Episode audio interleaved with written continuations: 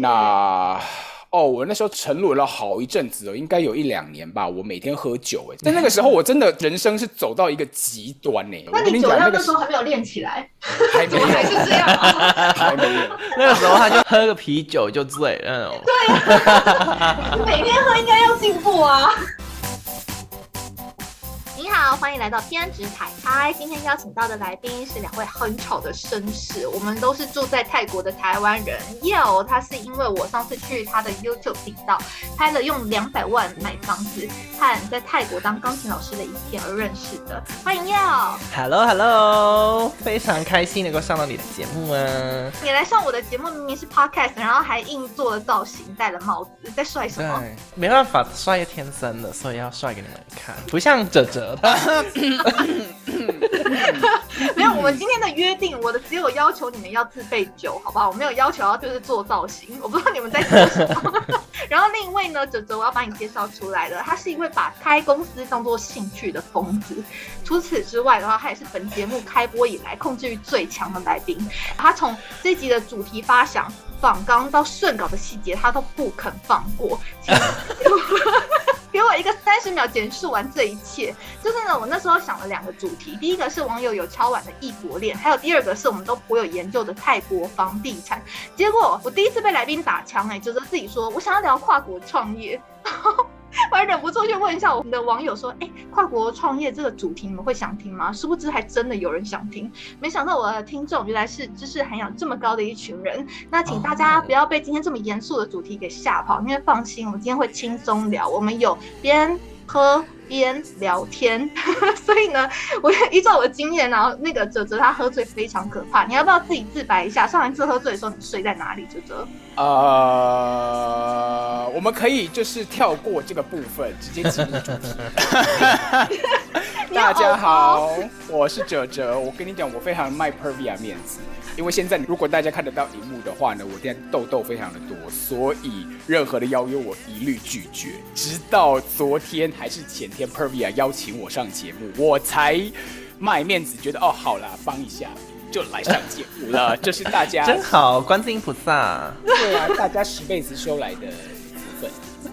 谢谢谢谢有，而且我看出来你真的非常开心。那时候你还就是完全把那个仿钢啊什么都很认真的想过。我想说，天啊，这个来宾很酷哎，买一送一有没有？邀请他来，还帮我连仿钢都想好了。是的，没错，我就是你有史以来最有控制欲的一个来宾。对，你们有机会的话，我一定要让大家看一下他的访纲写的多仔细，完全是一个你知道公司 PPT 的节奏。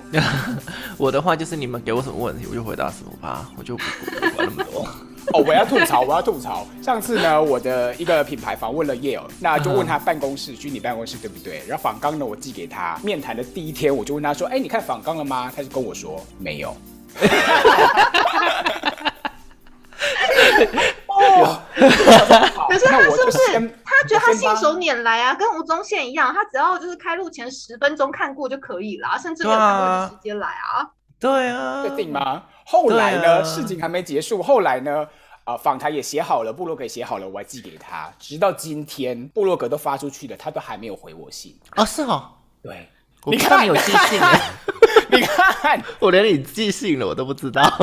你看，可是等一下。你这样子讲哲哲，我必须刁你一下。上一次你不是约了那个泰式餐厅吗？结果你寄了那邀请函来，你知道发生什么事吗？他的邀请函超美，超级精美。然后我想说，是不是应该很帅？我一进去就跟服务生讲说：“哎，这个邀请函我应该是哪个 table？” 服务生一看，然后想说：“这谁啊？”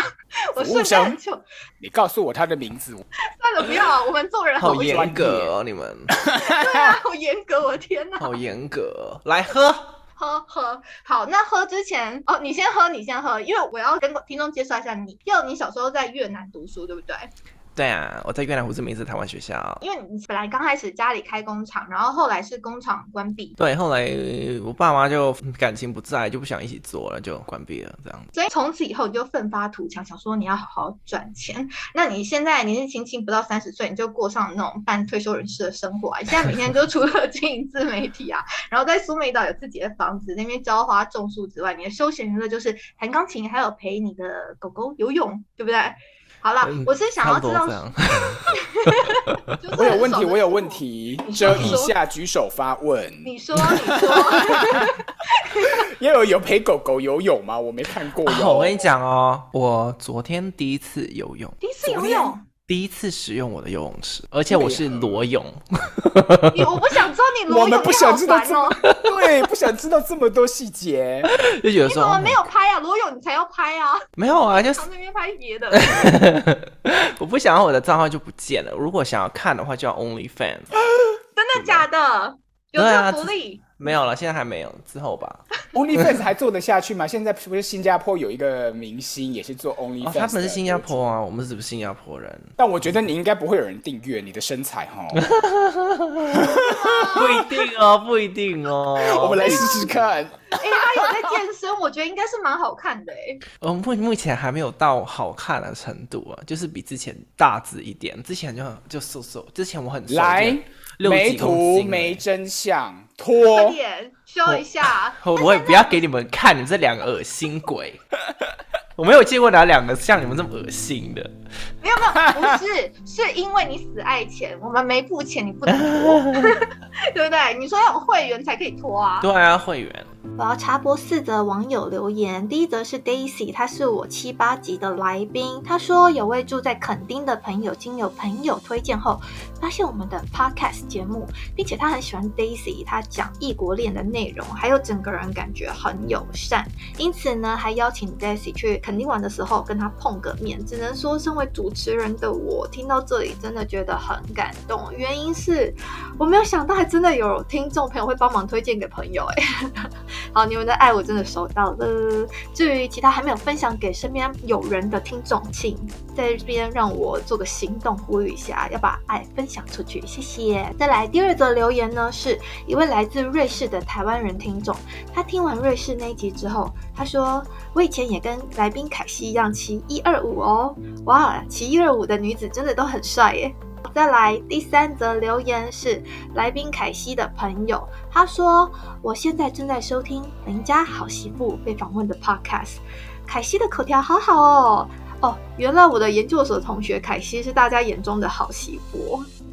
确实，我那时候有听到说她过年可以自己完成整个班豆诶年菜，我真的是有被吓到。我真的，我只能说她是一个好媳妇的楷模，没有错。谢谢你让我知道她在瑞士有这个称号，我当下真的觉得她当之无愧。再来最后一则，第四则留言是汤姆克鲁斯纸巾说：“我看你的回复内容，你很积极经营自己的 podcast，而且其实我很忙碌。然后呢，每一次录音其实必须要准备很多资料，所以虽然很充实，但是精神上也稍显疲惫。记得给自己多休息的时间。哎，我看到这则留言，我觉得超级感动。因为我确实是身心灵都还蛮疲惫的。谢谢汤姆克鲁斯纸巾的关心，我会好好去放松一下。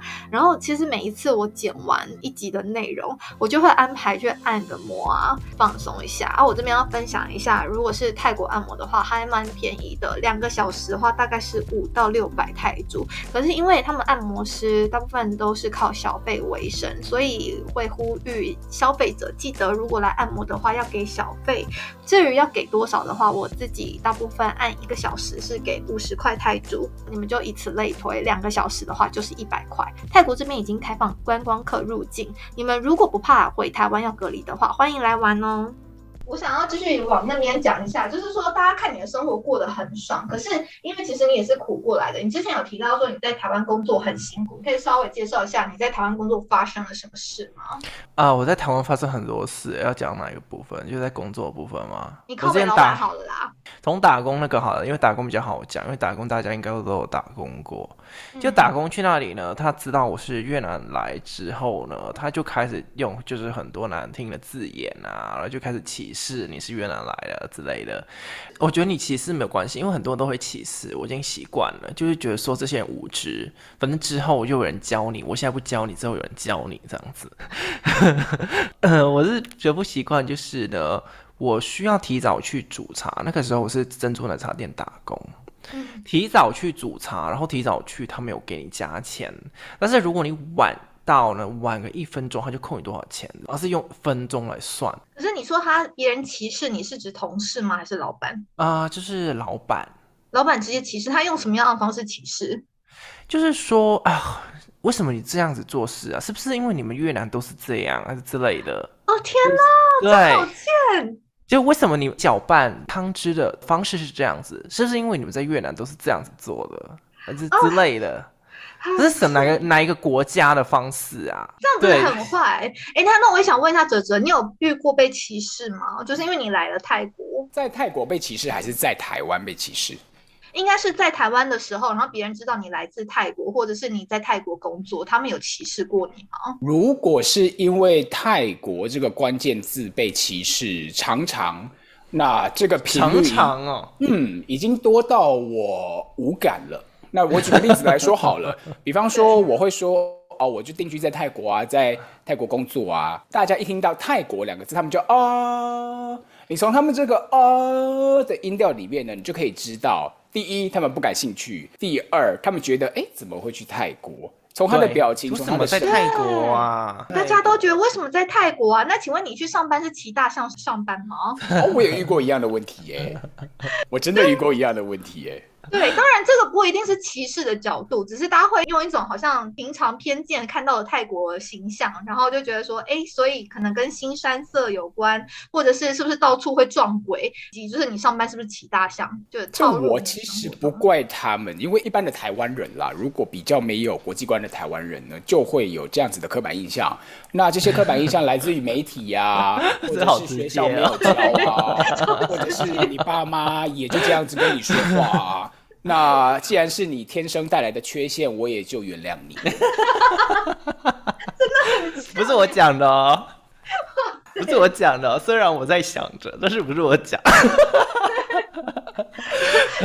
那为什么哲哲你那时候会选择来泰国工作？这个故事很长方。那个时候呢，我是在东华大学当华语教师，因为我研究所念的是华语教学嘛。那我本来呢想过要在东华就一边念我的另外一个硕士班，呃，同时间呢当华语教师教华语。因为以前总有一个文青梦，觉得在东华大学这样子风光明媚、春和日丽的地方教书应该很幸福。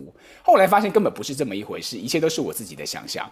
为什么怎么说？东华大学流传着一句话：好山好水好无聊，真的就是那个样子。那个时候呢，我教书教到一半的时候，刚好也要去服兵役了。刚好呃，我学的是华语教学嘛，所以我可以出国去当外交替代役。那外交替代役呢有很多种，去各种学校教书，去各个国家教书。有有的人去呃日本的小学，有的人去巴拿马的中学当华语老师。那我那个时候我要入伍的话呢，我只有两个选择，第一个选择是菲律宾，第二个选择是泰国。菲律宾是九月入伍，泰国是十二月入伍。那个时候我在填志愿的时候是十月，所以我就完全不考虑填了泰国。后来抽签我都抽上，我还记得我抽到的号码是八号。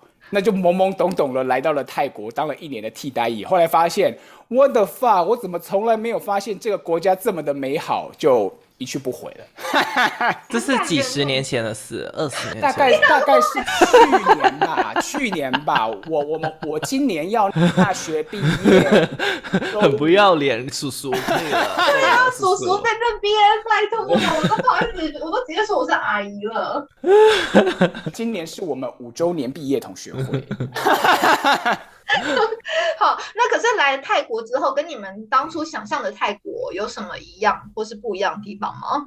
啊，跟我想象的一模一样哎，没有什么不一样哎，真的。一模一样。对我来到泰国反而没有憧憬，就觉得说之前想象泰国是东西很便宜啊，然后吃的好吃的啊，然后比较国际化啊，然后来到这边就发现真的就是这样子。可是越南不是也很像吗？我没有越南，越南没有那么开放，哦，越南没有那么说思想开上，思想上没有那么开放，还是有一点落后。其实也不是非非常的国际化，虽然你在路上可以看到很多不同国家的人，但是没有那么国际化。那他们对同性恋的接受程度，啊、在这边比较好，在这边是基本上是已经大家当做是生活中的一部分了，就是觉得说哦，好像大部分的人都 OK 这样子。对但是在越南是没有办法啦。虽然说越南很开放，但是也没有那么开放，挑地方开放这样子。没有他那边应该也有分生活圈，因为你在越南那边接触的人是不是也都是台湾人？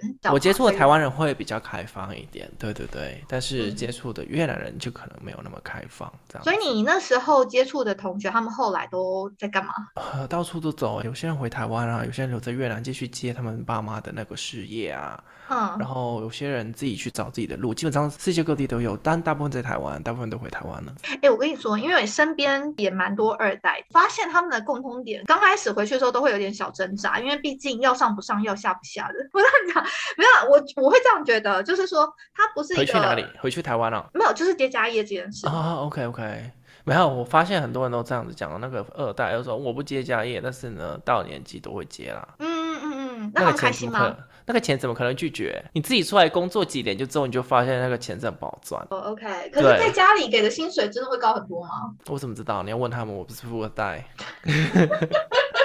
那我来我来看看哲哲有没有认识的。很绝很绝，讲话很绝。很绝，我我我认识两个，呃，以前很好的一个朋友，一个在美国，一个在越南。然后美国那个呢，他有自己的事业了，他赚到不错的钱，所以他决定说他不要接。然后另外一个呢，他觉得说 OK，他就是要接，默默的就是这样子去接。嗯，对嗯那他中间都没有什么挣扎这样子。啊，他又想说他接的话，他不知道接不接得来。他的挣扎是这样子，因为他比较内向，他妈比较外向，他妈像泽泽一样这么外向。什么东西？我很外向吗？我很内你很外向啊，你超外向我，还会遮腋下，拜托。你超外向的这个人。像哲哲这样，其实就很适合创业，因为你任何的公司要刚开始的话，我觉得业务那一方面都是蛮重要的一环。哲哲你自己觉得呢？不一定，我觉得创业最重要的元素在于管理。那管理的关键在于方向跟顺畅。所谓的方向是整体经营的方向。哎，我这样讲会不会太正式啊？不会不会，我觉得你这样讲哈，你最好就是越真实越具体，我觉得我们更爱听。因为说真的，嗯就是我像我自己的话，不是在这一块，我就很想知道说，那你们局内人是怎么思考这件事的？不要听到一些冠冕堂皇的答案。冠 OK，冕堂对啊，我们又不是在看那个红海集团的郭台铭的自白书，不是就对啊？我们想要听你们的声音。OK，哦、那我就讲回来，我对我来说啦，就是创业，不管你内向或外向，任何人都可以创业。那创业最重要的就是管理嘛，管理最重要的就是方向跟顺畅。所谓的方向就是经营方向，你要知道你现在所做的这个产业，不管是传产啊、新产啊、网媒啊等等等等，有没有市场，市场在哪里？那顺畅呢，是指在工作运作的每一个环节上，能不能够环环相扣？如果能够环环相扣那如果不行的话，那你要怎么解决？其实这没有什么困难的，因为一件事情说到底，人生比的就是气场嘛。一件事情你做一年，一年你没有结果 对我的场是什么啊、人生比的就是谁活得久，啊？OK OK，人的气，空气的气。OK OK，现在听懂了，听懂了。人呃人生比的 中文不好气场，你知道吗？你知道啊。对对，我刚才也听成气哦场。对啊 OK，我讲慢一点，人生比的就是气长，谁的气比较长，哦 OK 要练丹田。不是这个意思。所以呢，你一件事情做一年没有结果，两年没有结果，我就不相信你做十年会没有结果。这就跟业友常常，久就你的。嗯，就跟业友在讲被动投资一样，你一两年看不出结果，fine，你就放着放着放十年，一样的道理。对你投资一两年没有结果，你投资十年一定会有结果，对，一定会有。因为呢，刚刚我介绍了，稍微介绍了也有，但是我还没有介绍哲哲的，我就应该说介绍了你了。可是我希望你用你自己的角度去介绍你自己。你要不要讲一下？因为你的兴趣是开公司这件事情，我相信不是骗人的嘛。那你要不要讲一下为什么不是骗人的？你为什么有资格讲这个主题呢？哦。哎，我们先，我们今天的主题还是讲那个吗？创业吗？不是改成为什么要离开台湾还是什么的呢？你放心，我们今天分上下集，反正上下集哦。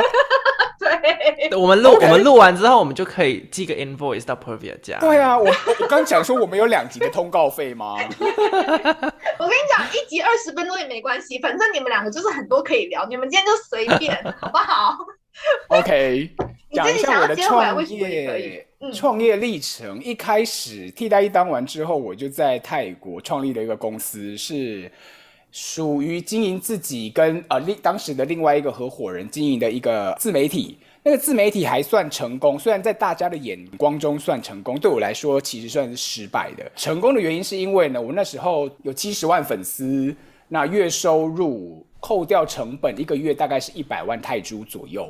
那这样子经营了好几年，所以我在大家的眼光当中是成功的，只是对我来说是失败的，因为我那时候的管理非常非常的失败。我就是把所有的事情丢给其他人去做，丢给合伙人去做，导致我那个时候啊，最后跟我合伙人意见不合，我们没有到吵架，但是意见不合。后来我们就有了股权的纠纷，不是纠纷啦，股权的买卖。那股权的买卖本来是我要把公司买过来，用公司的钱把他的股权买过来。后来因为一开始的合伙合约没有签好，那我就被摆了一道。那摆了一道的意思就是他把所有的股权拿走。然后最后我所得到卖股权的钱呢，只有一万泰铢。哦，好少哦！天怎么会？为什么？因为那个时候我们所签的合约呢是合伙合约。那在公司营运的时候呢，负责人说了算。那我们的营运形态呢是公呃是合伙人跟那种行号啊呃什么企业社一样的，是是呃负责人说了算。对。当负责人说了算的时候呢？他可以更改很多细节，再加上我又是外国人，我的股权也在泰国的规定是只有百分之四十九，对不对？所以我能够控，我能够投我的投票权，我能够决定的事情非常非常非常的少。直到最后我们在股权买卖的时候，我还记得那一天晚上下着一点点绵绵的细雨，然后曼谷 的天气，你确定那不是口水？那那不是口水？是在楼上那个讲话哟。我们在我的旧办公室，是在 c r o n 的高楼上。我记得没错的话是二十四楼。我们一群人坐下来，对方的律师跟我的律师坐下来，我们谈好所有的细节。最后敲定的是呢，我要用公司的钱把他的股份买下来，然后以后我们就是以外包的形式让他来跟我一样经营这个自媒体，直到他慢慢的淡出，他有自己的频道。那个时候我给他的 offer 是这样，隔一天。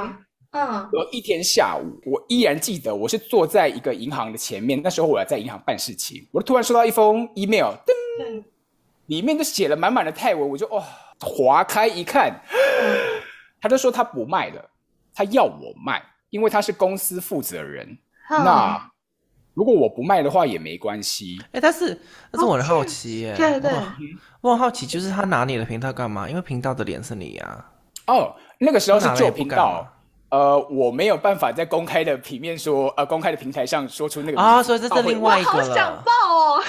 所以这是另外一个，不是我遇到你的那一个，不是，不是，是呃，是在我们我们的友情发生之前的大概两三年。哦，哇哦！所以另外一件事，所以你创过很多频道，那个频道是我在那个期间唯一的。频道那个频道还蛮红的，上过很多新闻节目啊，呃，各大媒体呀、业配等等，不断不断。要不然我怎么一个月会有一百万泰铢？主以什么主题为主？教中文。呃，教中文。嗯嗯，教中文。我那个频道是做泰文的频道，是说泰文的频道。那教泰国人中文，基本上讲这些关键字，大家应该就知道。是哪个频道？可是你那时候才刚来没多久，你泰文就可以好成这样？可以哦，没有，我一我是一边做一边学泰文，我的学习方法一直都是做中学。嗯嗯，哇塞，好，这还蛮惊人的，真的真的。反正那个频道对我来说是失败的原因，就是因为我最后以金钱的观念来讲的话呢，呃，就我只得到了一万多块，那。哦，我那时候沉沦了好一阵子哦，应该有一两年吧。我每天喝酒，哎，真的是每天喝酒。在那个时候，我真的人生是走到一个极端呢，是一个低潮的低潮哎。那你酒量那时候还没有练起来，还没有，还是这样，还没有。那个时候他就喝个啤酒就醉那种。对啊，每天喝应该要进步啊。还没有啊，那个时候好在有我男朋友，他一直陪在我身边。我那个时候才知道谁是你真正的朋友，谁不是。嗯，因为那个时候你才会知道，比方。说你去跟一些人说哦，我离开那个频道了，他们就哦，然后你就再也联络不到他了。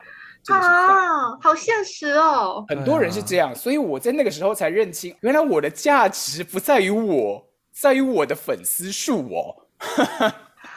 也太心酸了。所以你男朋友。所以你男朋友是在那个时候，然后开始陪伴你。那你的律师啊，或者是你的一些信函是泰文的信函，他那时候有帮你什么吗？就是你觉得交一个泰国男朋友对于你在这边生活创业有帮助吗？生活创业有帮助吗？对语言有帮助。那对于我那个时候的股权纠纷没有帮助，因为股权纠纷毕竟是我的公司嘛，那律师也是我请的。法律条文虽然我的泰文没有好到可以写法律条文，但要看还是看得懂。那一切都是我自己处理。后来我就那件事就不了了之了，就让他算了。真的就是算了。嗯，那因为你这样子算是说自媒体嘛，用自媒体的方式，然后就是在跨国创业或者在呃异国生活。其实网友是想要知道说，你今天如果要做跨国创业这一个部分的话，基本上要准备多少的资金？哦，资金哦，这个要问叶哦，我觉得叶哦会比较清楚。你觉得呢我呢？吗？我对觉得不太需要什么资金哎。可是要生活吧？哦，要生活你就准备你的生活费。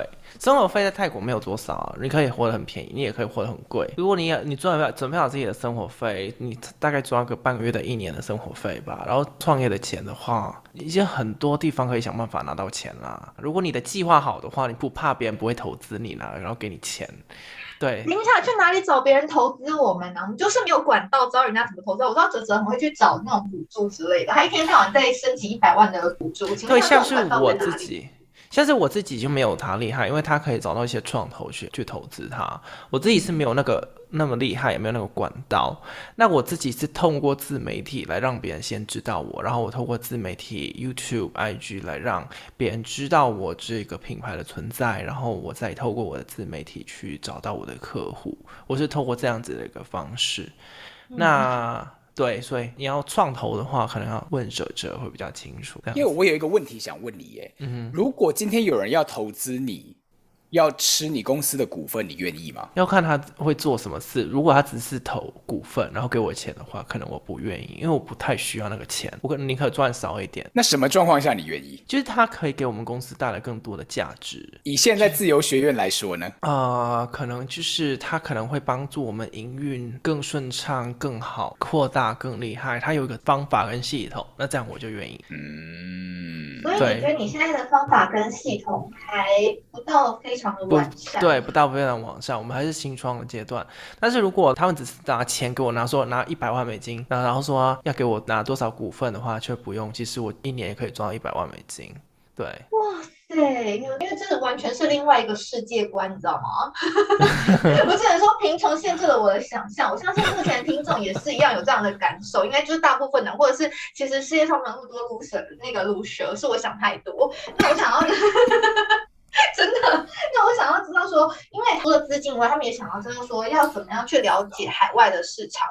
这这部分你们俩有什么想法吗？我觉得你们一人分享个一两个方式。你说什么？在哪里？什么方法？你看看叶友又没有在认真听人家讲话，他在点他的香氛呢，他想说他现在在干嘛反正我跟你讲，他就想说，反正哲哲这一题会答，对对对，点对那你怎么哲哲会回知道答。你 OK？我现在静音，我不回答，你要你再讲一次问题。要怎么样去了解海外的市场啊？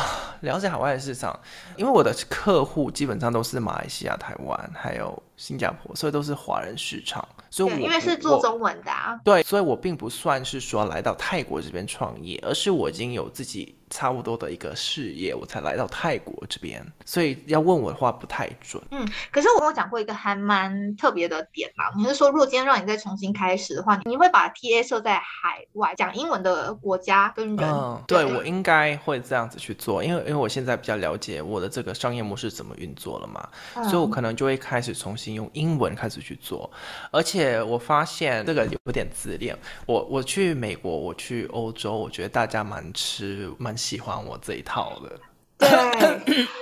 对，可是我跟你，我去澳洲，很多人喜欢我这一套。那我想问你们，你们有 follow 志奇七七吗？一个 YouTuber。啊，知道。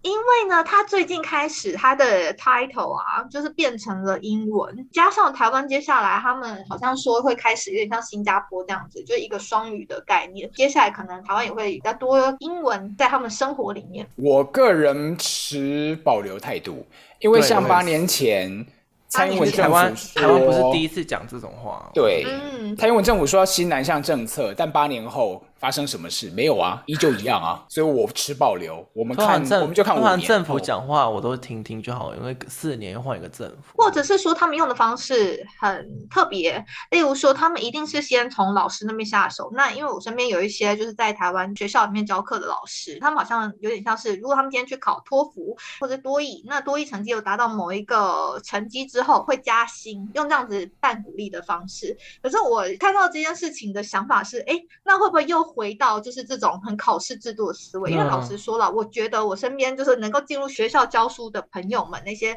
老师们，他们大部分都是很会考试的人。对于这个部分，像哲哲，因为你自己也有说你是双台大，你算是很会考试的人。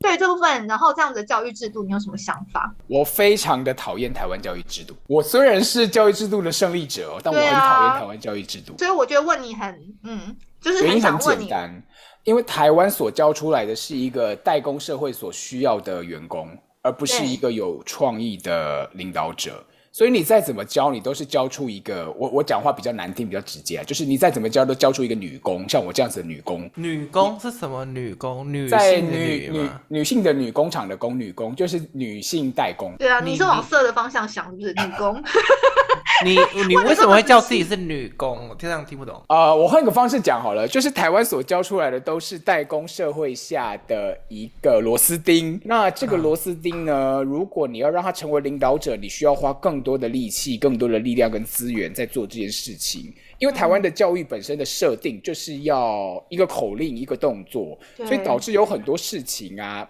没有办法像其他教育制度来的这么好。所以会碰到一些问题，然后他们试图想要改善，但是又回到一样的圈子里面。我是这样子觉得啦，就是回到一样的圈子里面，他们又想要从呃老师这边去下手，鼓励老师去一样用考试的方式，就是你会考好英文，然后呢，你又可以在职场里面加薪，然后再教育下一代。所以我就觉得有时候，哎，会不会太注重成绩？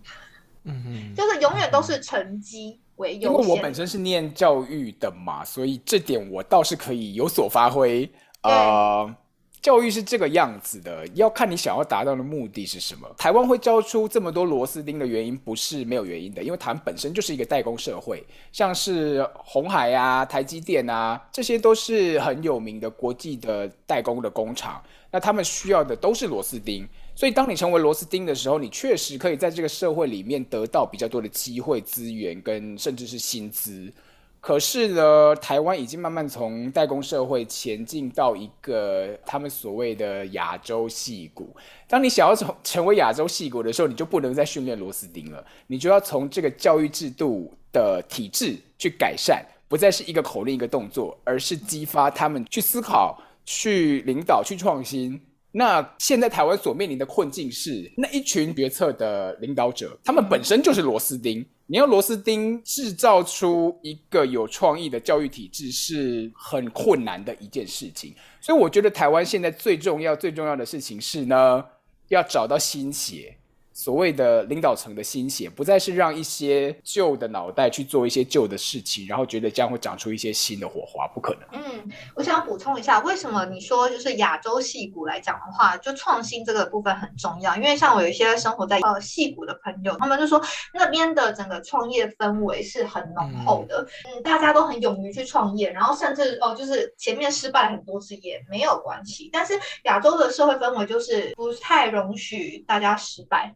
一直以来就是这样，不管你的父母啊、教育上，都是觉得说，哇，你今天要做这件事情，很担心你失败，很担心你跌倒，然后所以会做很多的提醒。可是，在这样的氛围下，就不会有创新，或者是创意，或者是勇于去做新的事情的可能性啊。其实我们不用拿戏骨来举例这么远啊，我们拿泰国来举例就好了。你不觉得嗯泰国的新创公司就很多吗？很多人想要出来创业。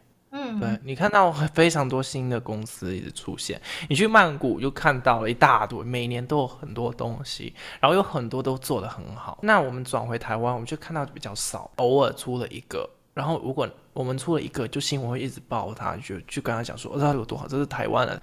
但其实我们用用住在国外的角度回去看，你就觉得说，哦，这其实只偶尔出现一个。这个我可以补充两点呢。第一点就是关于台湾的社会氛围，台湾的社会氛围的确是一种羞辱式教育，我不太确定是受到日本真的真的不太是，我不太确定是受到日本殖民的影响，还是本来戒严下就是这种羞辱式军训式教育的文化氛围。我举个例子，以前那个时候我在考大学。的时候，第一次真是我呃，从台南的高中上坐火车，不不不不不上到台北去面试师大生物系，后来没上。那通常呢，如果这样子的结果，一般比较有修养的父母呢，会安慰小孩子说：“哦，没关系啦，再接再厉啦，反正呃，他不要你，表示他比较不好啦，没有什么好遗憾的。”但是你知道我那时候我爸怎么做吗？他就在那个时，他在我走上楼梯回到我。书桌前面的时候，他在我的书桌的台灯上贴了一张纸，嗯，那张纸上面写了大大的四个字，我直到现在都还印象深刻。那个笔记，他写着“骄兵必败”，我很难过，我到现在都还有 trauma，都还有创伤，因为在你人生的低谷的时候，你需要给小孩对你需要支持，羞辱，所以导致我们很怕失败。这很明显，因为我之前疫情前会每年办那种学生音乐会的嘛。然后呢，有一次我真的印象也蛮深刻的，就是一位澳洲小孩。然后呢，嗯，因为他平常练的琴就不是很多，然后那天上台的时候，当然也就表现的非常的嗯不好，就是中间停了很多次啊，可能一首两分钟的曲子，他表演了五十分钟，但是他一下台，他妈给他一个大拥抱，他就说 You did a great job，觉得他表现的很棒。那当下我有点啊哇哦，算是冲。冲击吗？因为对我们来讲的话，平常像这样子的状态，我们看到的，尤其是中国的家长，他们一定说：“你看吧，平常叫你练，你就不练。”然后像，Oh my god，对。但是我的意思是说，就是有这样子两边极端在比较的时候，心中是有点冲击。那你们有没有想要分享给听众朋友的资讯？要先吧。因为我自己是做自媒体的嘛，所以我想分享一下做自媒体。好了，如果你现在有想要经营某一个社群的话呢？基本上现在比之前容易很多了。我们之前做的时候是很难，也还要一步一步磨。现在的话就很多平台，比如说像是 TikTok 好了。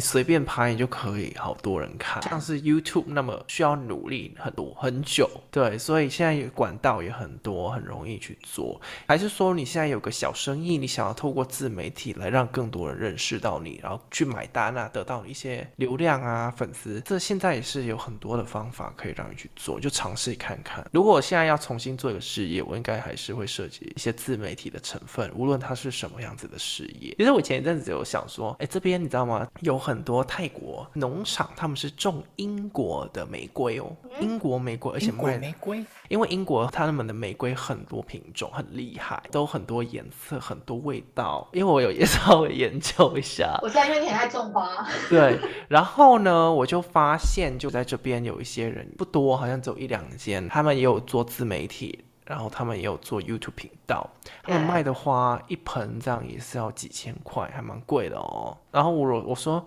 如果我在泰国，我应该会走。这个方向之类的，在泰国卖英国花，你的意思是这个吗？嗯，我应该会走不同的。当然，当然还是要先了解一下市场。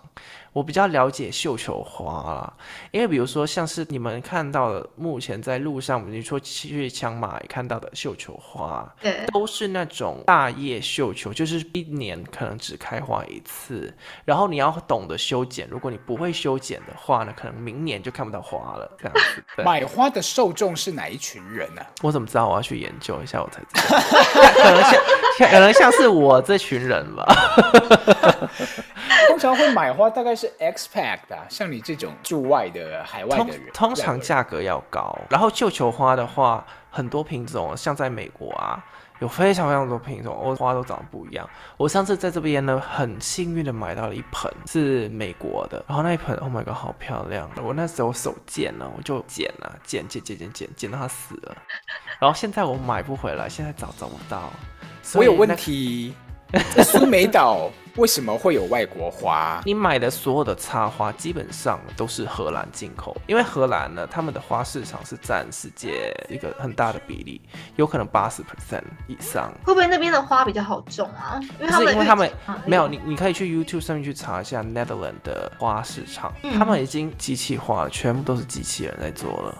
哦，好厉害！荷兰真的是一个很强的国家，因为其实我在听 IG 的时候，很多的音乐家他们也是从荷兰来的，然后想说是不是因为他们英文很好，所以很吃香？哦，他们 就是我英文很好哦。对对对对，他们英文很好，然后我认识到大部分的的网友啊，就是教钢琴，他们都是荷兰来的。我有一个小知识给大家补充，我前几天才知道的。大家知道股票市场这个概念、商业行为是荷兰发明的吗？是哦，很贱呢哇 一五零零那那个十六世纪，那个时候荷兰就是大航海时代啊，所以他们就做了很多关于这方面的事情。OK，make、sense。为什么知道这些鬼，就只知道这些小东西？我就很喜欢听一些 podcast，那我喜欢听那种硬邦邦的 podcast，就会有很多这种冷知识。那啾啾鞋它有开吗？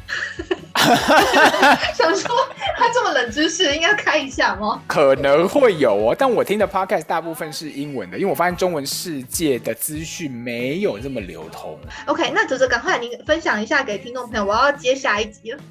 OK，如果大家想要 follow 我的呃创业的，自己碰自己碰。笑什么如果 follow 我的话，在 IG 就是 at the Yale Channel，就是唯一一个的等一下，Yale 这不是 Channel。我的时间。好，我们下这一集到这边结束，拜拜。只要追踪我就好了。对 呀，我帮你再帮你剪进去。哦，我现在在做了一个创业品牌，叫 U Big Space，做的是办公室的租金回馈。只要你透过我去租各个城市的办公室的话呢，我们最低的回馈是首月租金百分之二十。什么意思呢？你租一万块的租金的话，我就给你两千块的现金回馈。哇，太好了啦！哦，哇，你真的很敷衍呢、没有，真的，我有看过他的创业，我有看过他的网页。因为我就是一边玩手机，啊一边说，嗯，太好了没啦。没你知道我在干嘛没有任何灵魂的那个太好了，没有，我你你卡掉，我再告诉你告诉你什么。好好，我先卡了，我先卡了，谢谢你们今天来哈。OK，ending。如果喜欢今天节目内容的朋友，请别吝于把我们的节目分享给身边的朋友，并且我要呼吁一个好消息：最近发现 Line 有一个社群功能，性质感觉跟粉丝专业不太一样。因为我自己其实很讨厌粉专这个愚蠢的功能。总之，这个开放的社群跟听众的互动性比较高，于是我打算决定利用这个 Line 社群，让大家一起参与这个节目的狗戏三，例如说投票表决标题要下哪一个，还有要问接下来受访者哪一些问题呢？啊，有兴趣的大家可以直接在 Line 上面搜寻“偏执台台 Podcast”。偏执台台这个节目主要是邀请来自四面八方的海外人士聊聊移居生活，或者分享留学经验。如果有想要知道更多这方面资讯的，就请直接加入这个社群吧。有机会邀请到看你想要问哪个国家资讯的来宾，我就会像是一个媒婆一样，帮你完成你想要了解的问题。然后，因为进入偏执台这个 Line 社群，需要等我的同意才能正式进入。那有时候我人在教课，平均每天看 Line 的次数就大概一两次而已。就请大家在送出邀请之后，有耐心的等我同意你加入哦。